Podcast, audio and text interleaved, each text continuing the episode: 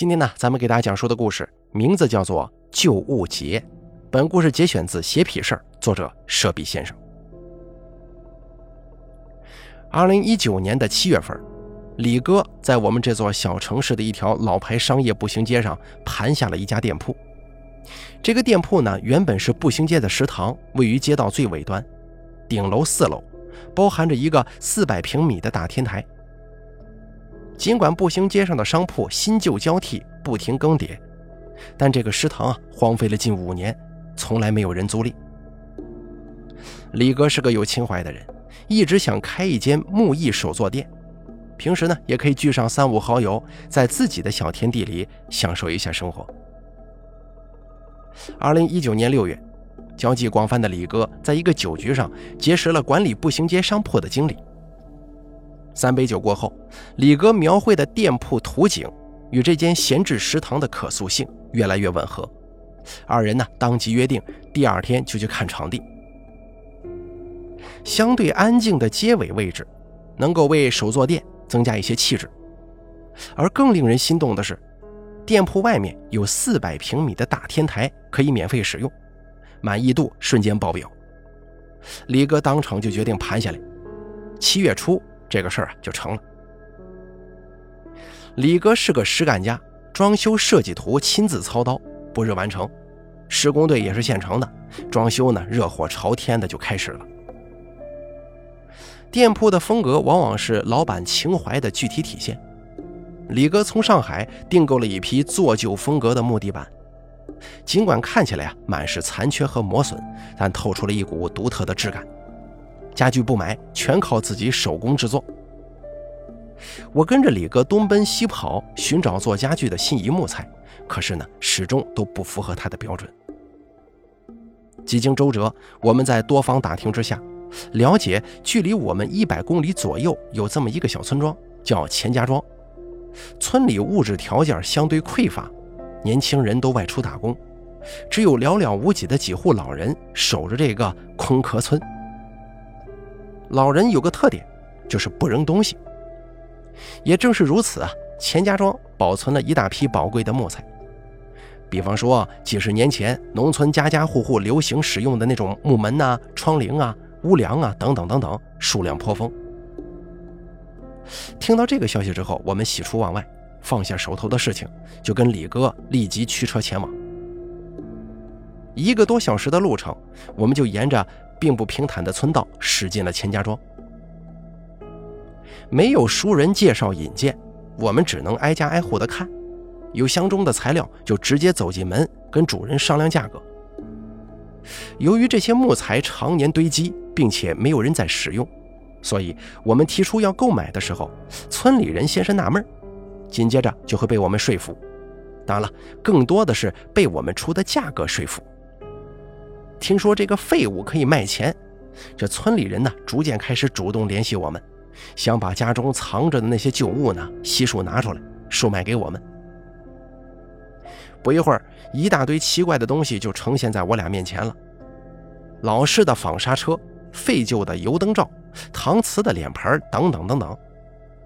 我们俩是哭笑不得呀，但转念一想，这些东西跟做旧的木地板搭配起来，似乎很合拍呀。而且在同样风格的店铺里面，那些做旧的物件啊，大多都是工艺品，跟我们眼前这堆货真价实的旧物相比，那肯定属于山寨货。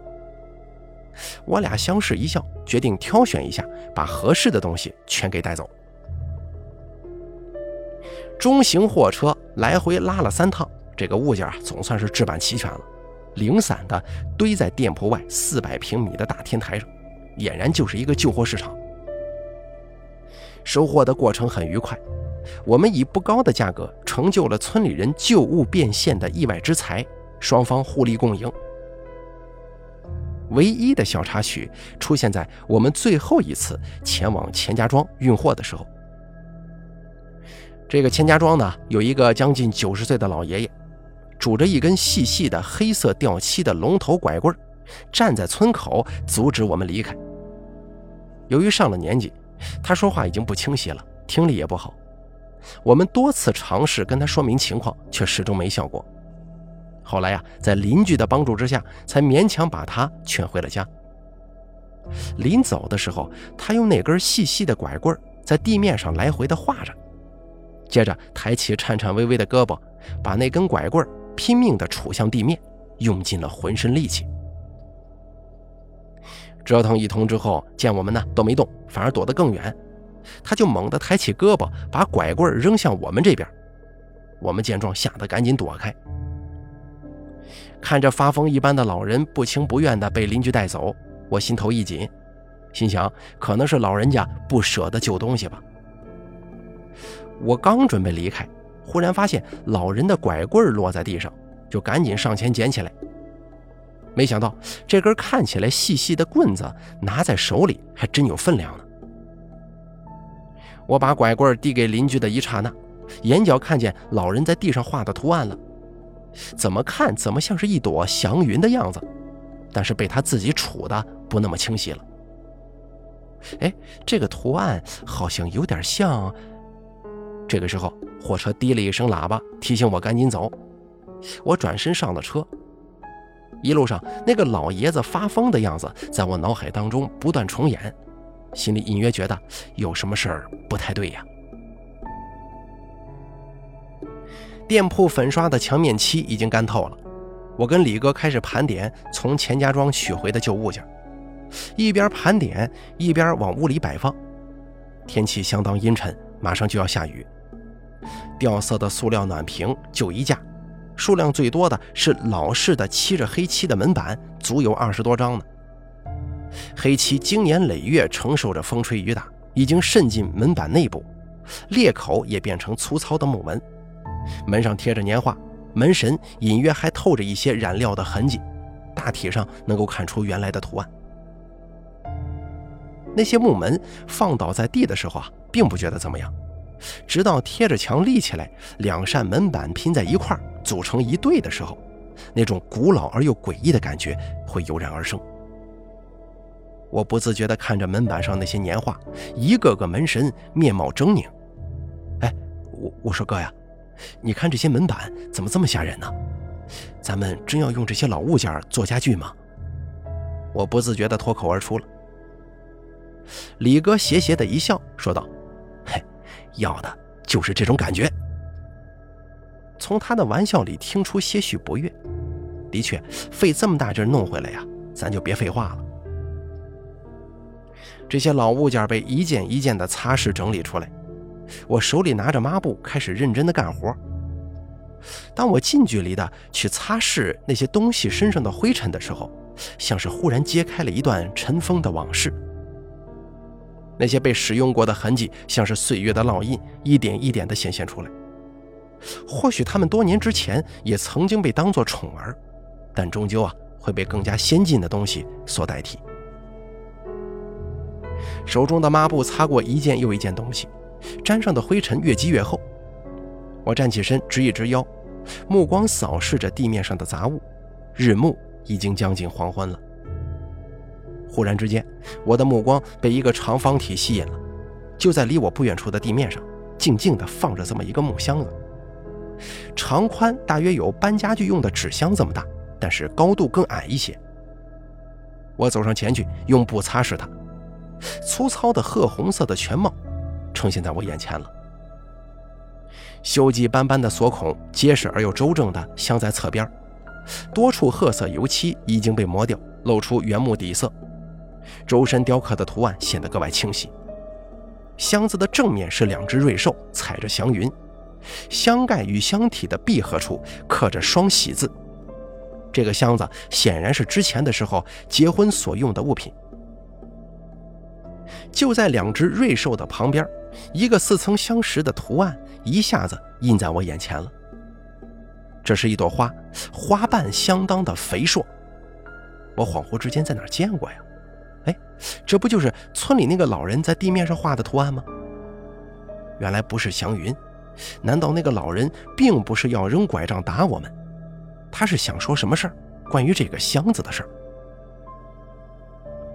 我低头凝视着眼前这个箱子，缓缓地俯下身，用手轻轻地提起锈迹斑斑的锁孔，箱子盖随之向上打开，一股霉味扑鼻而来。借着屋里残缺的一点阳光，我看清了箱子的内部，一下子愣住了。古旧的箱子里面整整齐齐地叠放着一套鲜红色的绸衣，像是中式婚礼当中新娘所穿的礼服。我的眼睛直勾勾地盯着眼前这件红色的绸衣，怎么也挪不开了。思绪一下子回到了钱家庄，一户农家院落似乎正在办一场热闹的婚礼。店铺里明明灭灭的光线不均匀地打在红绸衣上，丝质柔顺。鲜红与暗红交织在一起，领口部分整齐地绣着两排花朵。没错，跟这个箱子外侧所雕刻的花一模一样。喂，干嘛呢？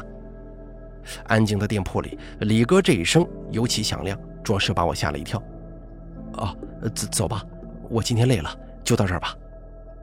我一边点头一边答应着，慌忙把箱子合上，洗了手，就跟着李哥走出了店铺。送了李哥，我不紧不慢地开着车往家的方向游荡。北方的夏天，天气说变就变，夹着湿气的风钻进打开的车窗，向着我的脸砸了过来。雷声从不远处的天际发出闷响，乌云刹那间布满了整个天空。我的思绪很乱，心口像是被什么事情压着一般，硕大的雨点开始噼里啪啦地敲在车窗上。前挡风玻璃一会儿就布满了雨水。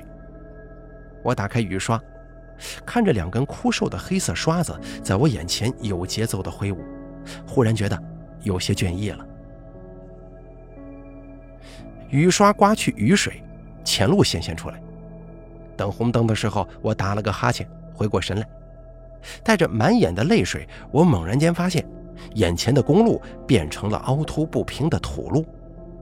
路旁的路牌赫然写着三个字：“钱家庄。”我一下子懵了，甩了甩头，用手擦了擦眼里的泪水，向前探探身子，再次看去。后方的车辆不停地按着喇叭，我一个机灵清醒过来，右脚本能地踩下油门，驶过绿灯倒计时还有五秒的路口。开出一段路，我把车泊在路边，脑袋趴在方向盘上，长长的出了口气。这感觉真奇怪呀！我是累了吗？我晃了晃脑袋，余光瞄到右手边是一排商铺，已经亮起了霓虹。我索性熄了火，走下车，想出去呼吸一下新鲜空气，顺便买点吃的。因为距离很近，我也就没带雨伞嘛。下了车，赶紧几步，选了一家就近的烘焙店，一头扎了进去。随便选了几个面包。我机械的扫码付钱，目光不由自主地扫到女售货员穿着的一件围裙，胸前印着一朵巨大的花朵，跟那个老箱子上刻着的图案一模一样。我只觉得背后一凉，匆忙转身跑出了这家烘焙店。雨已经下得很大了，直接冲刷着地面，地上的气味似乎被激发出来，飘在空中。我已经做好了冰凉的雨滴打在身上的心理准备，刚要冲进雨中，一阵香味在身边迅速的浓烈起来，接着一把伞撑在我的头顶上。我好奇的转身，身后站着一个清瘦的女生，纤细的胳膊撑着一把红伞，淡淡的笑意浮现在嘴角。伞借给你，他语气轻柔。整张脸伴着蒙蒙的水汽，有些虚幻。哦，谢谢你啊，我车就在那儿。啊，我在这旁边开了一家花店，你用完了伞给我送回来就行。行，谢谢你了，我改天给你送回来。我匆匆看了一眼他指的花店位置，撑着伞走进了雨里。回到家，我脱下有些湿的衣服，换了拖鞋，脑袋上包着厚毛巾，一下倒在床上。思绪还停在那家花店门口。喂，还没睡醒呢。电话那头，李哥的声音传了过来。我揉了揉睡眼，手机从左耳换到右耳。几点了呀？我还没看。说着看了一眼闹钟，已经是上午十一点了。喂，你小子疯了吗？什么？我说昨天晚上是你来把店里的旧东西都收拾好了吗？收收拾什么？咱们店里啊，昨晚店里的旧东西都收拾得整整齐齐，除了你有钥匙，还有谁呀？我一下子从床上坐起来了，胳膊腰背的酸痛也随之涌了上来。我低头看了看自己身上，罩着一件满是泥灰的短袖，昨晚睡着的时候头上包的头巾也不见了。难道我昨天晚上真的去干活了吗？怎么我一点印象都没有啊？头很疼，我站起身，拖拉着拖鞋出卧室，习惯性的向着厕所走去。猛然之间，我一下子愣住了。就在客厅的正中央，方方正正一个褐色的木箱子端放在地上，寒意瞬间袭过全身。我停住脚步，望着地上那个箱子，略微一琢磨，转身退回了卧室。我后背依靠着关上的卧室门，呼出一口气。猛然间，眼前的床上赫然出现了一个红色的物体。我小心地向前走了几步，阳光透过窗帘的缝隙照射进来。一件红绸衣整齐地平展开来，铺在我那双人床的一侧，乍看上去像是一个女人躺在我的床上一般。一阵阵眩晕的感觉冲击着我，腿一下子就软了。我努力地保持着意识。打开卧室门，侧头避过那个箱子，滑步到门口，取了鞋柜上的车钥匙，我就冲出了门外，重重地关上防盗门。坏了，我可能是中邪了，赶快打开车门，坐进驾驶位。这下子去哪儿呢？想想李哥的店铺，那些黑色的门板、老旧的物件、复古的地板，这些东西凑在一块儿，环境相当恐怖啊。找人帮忙吗？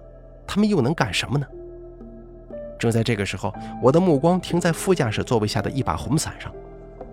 我发动汽车，身上的寒意似乎少了那么一点点。我循着记忆来到昨天的那条街，摇下车玻璃，低头搜寻着路边的花店。没错了，就是这儿。我再次把车泊在烘焙店门口，取了伞，下了车。花店开着门。我轻轻一推，玻璃上的风铃响了起来。一个清瘦的身影从店铺深处走了出来。欢迎光临。我害羞地伸手打个招呼，把红伞递到他面前。呃，谢谢你的伞啊，还特意送过来呢。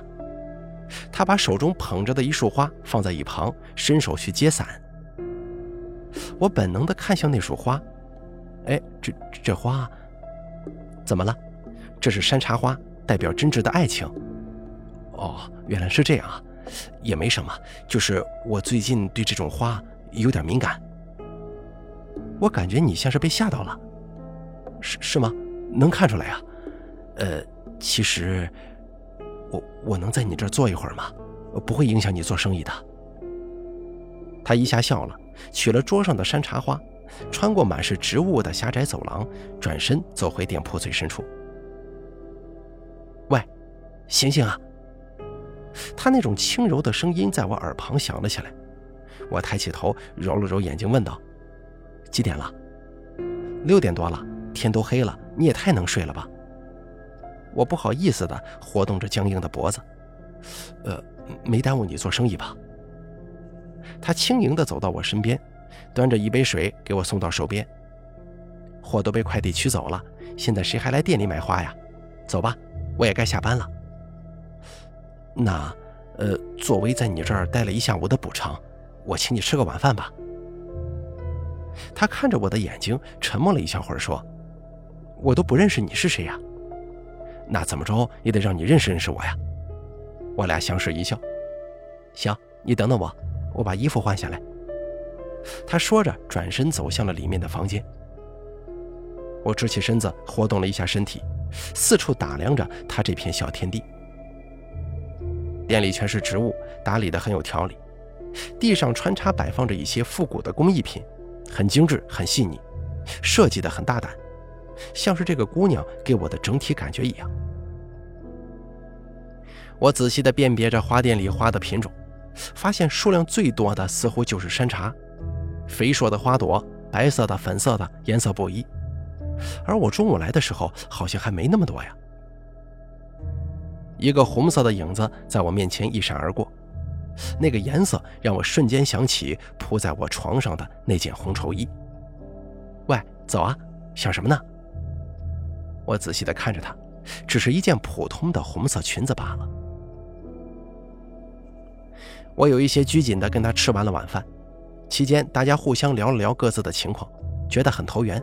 似乎能够有继续往下发展的可能性，一切都好，只是他身上的这件衣服的颜色让我觉得很不舒服。送他回去的路上，李哥给我打电话，在哪儿呢？去店里坐一坐呀。我琢磨了一下家里的那个恐怖的箱子，又看了看身边的姑娘，你跟我一起去我朋友那儿坐一坐吧，可以吗？他看了看我，轻轻的点了点头。我们俩一前一后的走进李哥的店铺的时候，李哥还没到。我打开电灯，淡淡的黄光笼罩着堆满旧物的房间，宛如一个旧仓库。这个店还真是别致呢。没等我开口，他就自己探索去了。看着李哥还没来，我打开手机拨通了他的电话：“哥，你几点到啊？什么几点到？去哪儿啊？”我被这个回答弄懵了，李哥，你刚才给我打电话说去店里坐坐，不是吗？兄弟，你怎么了？我从来没给你打电话呀。那不可能吧？刚才打电话的时候，我我还有证人呢。说着，我扭过头，目光在店里搜寻着他。哎，他人呢？啪的一声，店里的灯灭了，黑暗一下子布满了房间，皎洁的月光透过玻璃照进来。地上的一把斧头反了一下光。喂，咱们走吧，这里好吓人呢。说着，一个红色的影子唰的一下掠过我身边，直奔门口而去。哎，你等等我呀！我话还没说完，只见立在门口的几块漆黑的门板直直的朝那个姑娘砸了下来。我一惊，赶紧去拉她的胳膊。这个时候，一阵风吹了进来。店铺的门“砰”的一声重重的关上了，立在墙边的几块门板也被风吹倒，径直砸向正在附近的他。他敏捷的一闪身，那几块门板砸空了，歪歪斜斜的倒在地上。我不由分说，拉着他的手硬跑出了店铺。回到车里，我看着一脸疑惑的他，决定坦诚的说出自己的遭遇。月亮像什么都不知道一样，仍旧大胆地照在商业街上。他听着我的讲述，时不时地抱紧胳膊。商业街的霓虹广告牌发出缤纷的光线，透过车窗打在他的侧脸上，显得很好看。我真觉得咱俩挺投缘的，但我现在好像被那个箱子给缠住了。怪不得你看到山茶花、红裙子会被吓到，这也太凑巧了吧。我把双手搭在方向盘上，脑袋沉沉地趴在上面，陷入了沉默。走吧，我陪你回家去，看看那个箱子。我惊奇地抬头看向他，喂，这不是闹着玩的，你别因为好奇出现什么其他的事情。不是，我很想跟你好好相处，这算是一起过的第一关吧。我看着他，很久，一股暖暖的感觉包围了我。我看着他微笑的脸。觉得自己从来没有这么强大过。泊车上楼，我顺手从车库带了一根棍子。我俩小心地打开防盗门，扭亮电灯。箱子一动不动地躺在地上，周围静得可怕。那件衣服是在卧室里吗？嗯，中午的时候就放在我床上呢。他脱了鞋，沿着墙边缓缓地靠近卧室。我紧跟在他身后，棍子死死地捏在手里，生怕出现什么状况。卧室里窗帘仍旧拉着，光线很暗。身后客厅的光迫不及待地挤到我俩前面，钻进卧室。突然之间，他发出了一声尖叫。我的目光绕过他的身体阻挡，看向我的床。一个披头散发的女人背对着我俩坐在床沿，身上是那件鲜红的绸衣。刹那间，他一下子昏厥过去。我从后面本能地抱住她，快退几步撤出卧室。那个女人似乎听到了我俩进门，她的脖子缓缓转动。我惊恐地向后退着，不小心与她四目相对。那一瞬间像是触电一般，有一股猛烈的电流穿过我的全身。我用尽全身的力气，咬牙支撑着自己不倒下，因为我生怕伤到她。转个身，奋力地把她扛在肩上，抗争一般走过门边，出门锁门，离开了家。尽管她的体重并不大，但我扛着她下楼还是精疲力尽。坚持到车旁边，我打开后门，把她平放进去，绕回驾驶室，启动车子，头也不回地驶出了小区。